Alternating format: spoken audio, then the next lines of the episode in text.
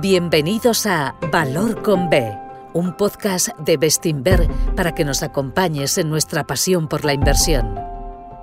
Bestinver es la gestora independiente de fondos de inversión y pensiones con más de 30 años de experiencia, perteneciente al grupo Acciona.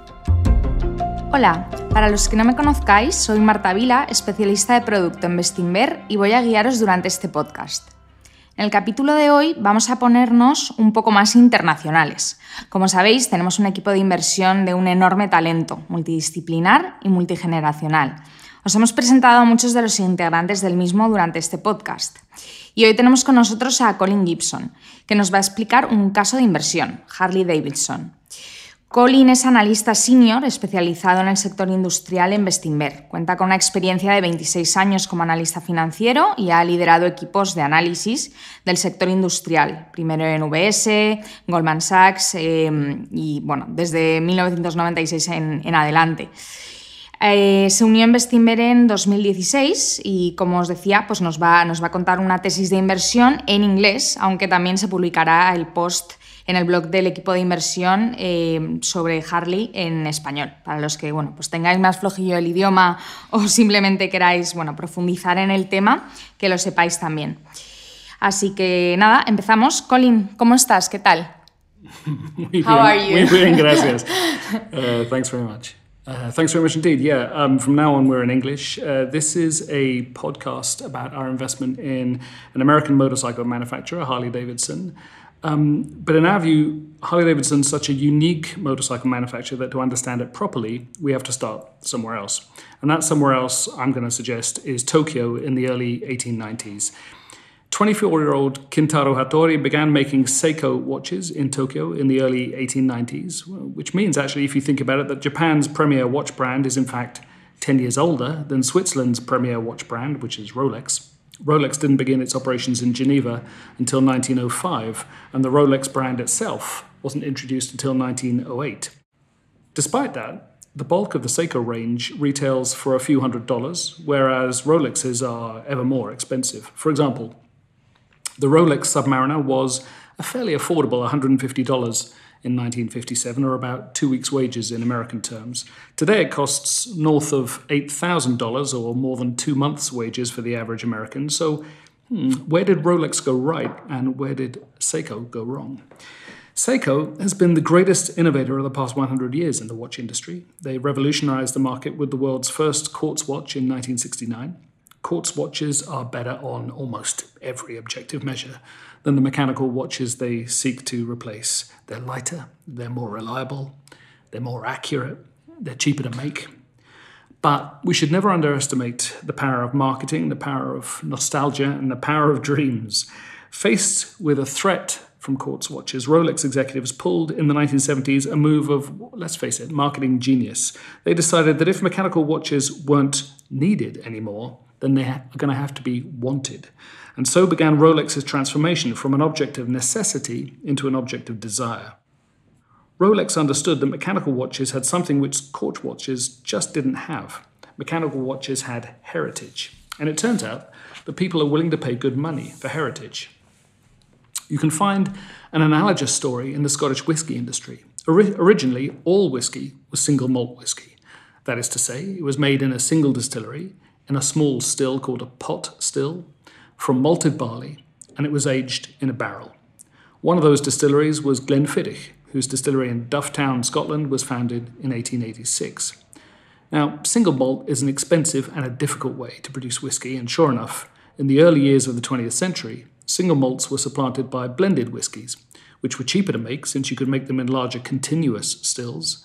They mixed expensive malted barley with other cheaper grains, and they typically weren't aged for as long. But blended whiskies, deliberately mixed in order to have a homogenized, inoffensive taste, faced competition from Irish and American competitors, and a race to the bottom of the cost curve began, and the whisky suffered. Hence, the Scottish whisky industry was on its knees when a few distilleries, tired of being beaten up on price by the blenders, decided in the late 1960s and early 1970s that maybe consumers would be prepared to buy their single malt whisky directly. And the very first of those was Glenfiddich in Dufftown. Those single malts had heritage. They were, after all, where it started. they had a story, they had some romance, and sure enough, just like with watches, it turned out that consumers are happy to pay up for a bit of heritage and a bit of romance. So, back to motorcycles. Harley Davidson was founded literally in a small shed in Milwaukee, in the state of Wisconsin, in the US, in 1903. And to understand it better, first I need you to listen to something.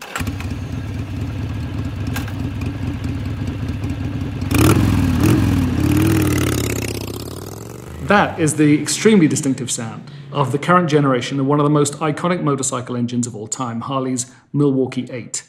The design of the exhaust system probably contributes something to the sound, but most fundamental of all is the architecture of the engine. It's what's called an undersquare design, which means that the cylinders are longer than they are wide.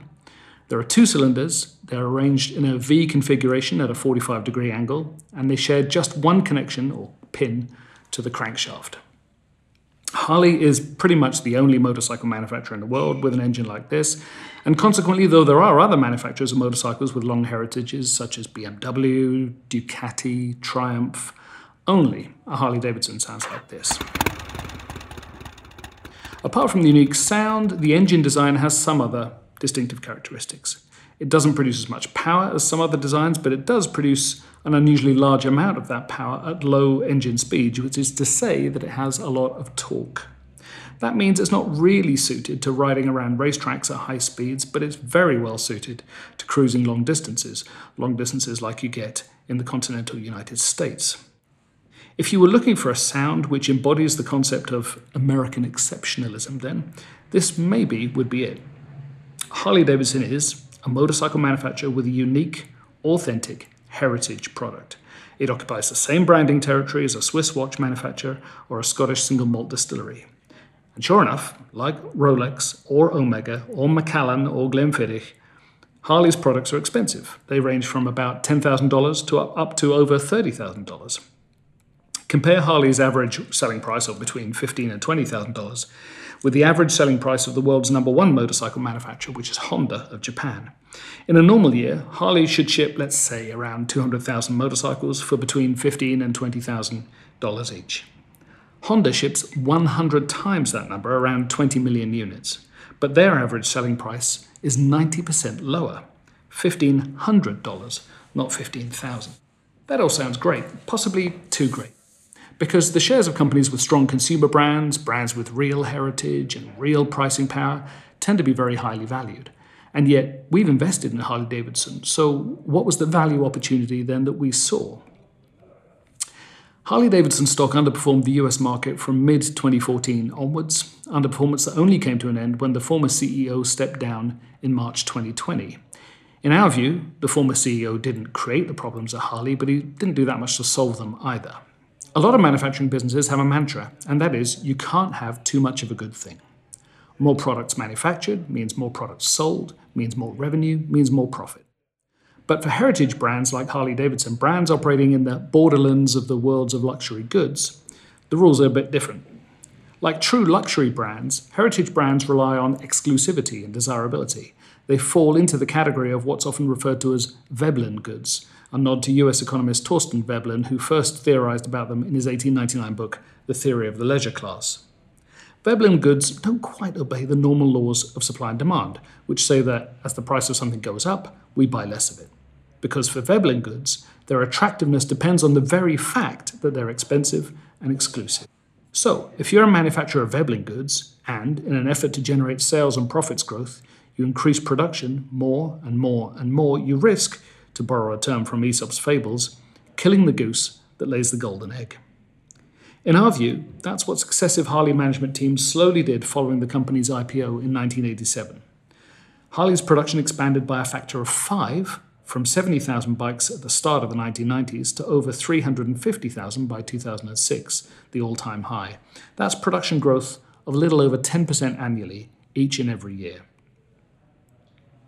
This strategy of permanent production growth is always tempting, but Harley shows the risks. As they ramped up production ever further, they started pinning their hopes more and more on customers in export markets to buy all of these bikes. But the truth is that Harley is a niche brand which appeals to Americans more than almost anybody else. And that's why Harley is the number one brand in the US market and has the larger dealer network, nearly 600 dealers. Harley's international expansion strategy was one long disappointment, which meant that they had to flood their home market with more and more bikes they had hoped to export, which meant that dealers had to sell them at ever greater discounts. During the peak Harley period, that 350,000 units I was just talking about, discounts of 10 or 20% were quite common. And that's on a project whose gross margin, product whose gross margin is maybe only 30%. In the end, even the discounts didn't help. Harley experienced falling sales volumes in its core US market in 9 of the 13 years between 2006, the peak year, and 2019. Over the period, the company's US retail sales actually halved from 268,000 motorcycles to 127,000. Once a heritage brand like Harley starts compromising this much on its price point and doesn't see any payback in the form of higher volumes, you know something's gone badly wrong. Harley is in fact a poster child for the dangers of what's known as quarterly capitalism, focusing too much on the short term and not enough on the long term. And the stock market knew it too. Harley's market capitalization fell from a peak of over $18 billion in 2006 to under $6 billion by the end of 2019. So, now we've discussed what went wrong at Harley and why a value opportunity arose in what should be, what used to be, a highly valued company. That's great. But if our investors are going to see a return on their money, we need to understand not only the nature of the hole that Harley had dug for themselves, but also how they were going to dig themselves out of it. In these sorts of situations, new management is often helpful and sometimes essential. So, we were very excited in the first quarter of 2020 when we learned that Harley was getting a new CEO. And not just any CEO, but a member of consumer brand royalty, a man called Jochen Zeitz. Zeitz became famous in management circles and quite wealthy into the bargain for being the man who turned around sporting goods company Puma between 1993 and 2011. But it turns out he's also a lifelong motorcyclist and a Harley enthusiast. When Zeitz took over at Puma, the company was going through some long wilderness years, I have to say, far worse than anything Harley's seen recently. Puma had seen its revenues halve since a late 1980s peak and hadn't actually made a profit for 15 years when Zeitz took over. Zeitz ignored the doubters and transformed Puma into a hipster brand, showing not only real grit but considerable vision. For example, he created a brand new category for the brand, Formula One footwear, which became a $1 billion business. During his tenure, the company became the world's number three sportswear brand and saw its market capitalization increase by 4,000%. So, what is Zeitz's recipe for a turnaround at Harley? I think there are three key ingredients. Number one, move Harley from what's referred to as a push based manufacturing model to a pull based manufacturing model in order to get inventories under control and to raise prices. This means no longer deciding in the boardroom how many bikes to manufacture, but listening more to dealers' feedback about how many bikes the market can take and at what price points. Second, focus on the core product and the core customer first, but then expand the total addressable market by launching new products in adjacent market segments. And third, grow ancillary revenues by capitalizing on the lifestyle brand opportunity in apparel, which Zeitz sees as a $1 billion revenue opportunity for Harley in 10 years' time. And with his background, he should know after all. Bear in mind that apparel gross margins are probably more like 40% versus motorcycle gross margins more like 30%, so each dollar of apparel sales punches well above its weight on the bottom line. Already we can see the benefits of this approach. Firstly, inventories have fallen from 80,000 units to only 40,000 units. Zeitz didn't let a good crisis go to waste in 2020. Secondly, the average selling price of Harleys since Zeitz took over has already increased by some 7 percentage points. Thirdly, Harley has nearly doubled its total addressable market to between 9 and 10 billion dollars from the around 5 billion dollars previously by launching its first model in the adventure trail segment, the Pan America, a huge market segment that somehow Harley has overlooked for several decades. And lastly, Zeitz has taken Harley's lead in electric motorcycles um, and split out the existing e bike, the Livewire model, as a standalone brand. E bikes are brand new, so it's hard to know how this will really affect long term growth. But clearly, in the long run, it will be a very big category, probably the dominant category in some markets, for example, in Europe. We think that when all the elements in Zeitz's turnaround have been deployed and have had a little time to take effect, Harley could be number one, selling for an average price of between seventeen and eighteen thousand dollars, two hundred thousand motorcycles a year, a long way below their 350,000 peak, reflecting our desire to build a margin of safety into our investment case. Two, generating ancillary revenues of between $1 billion and $1.5 billion from spare parts, components, apparel, and other lifecycle products. Remember, we talked about lifecycle products alone as a $1 billion opportunity for Harley in the long run. So, again, we're trying to give ourselves a margin of safety.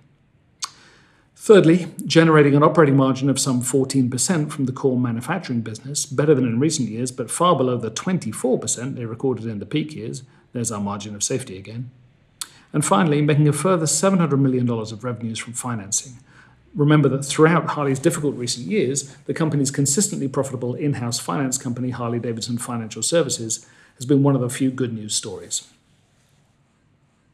If we're right about this, then Harley's manufacturing unit should, in a few years' time, be generating free cash flow of some $700 million annually.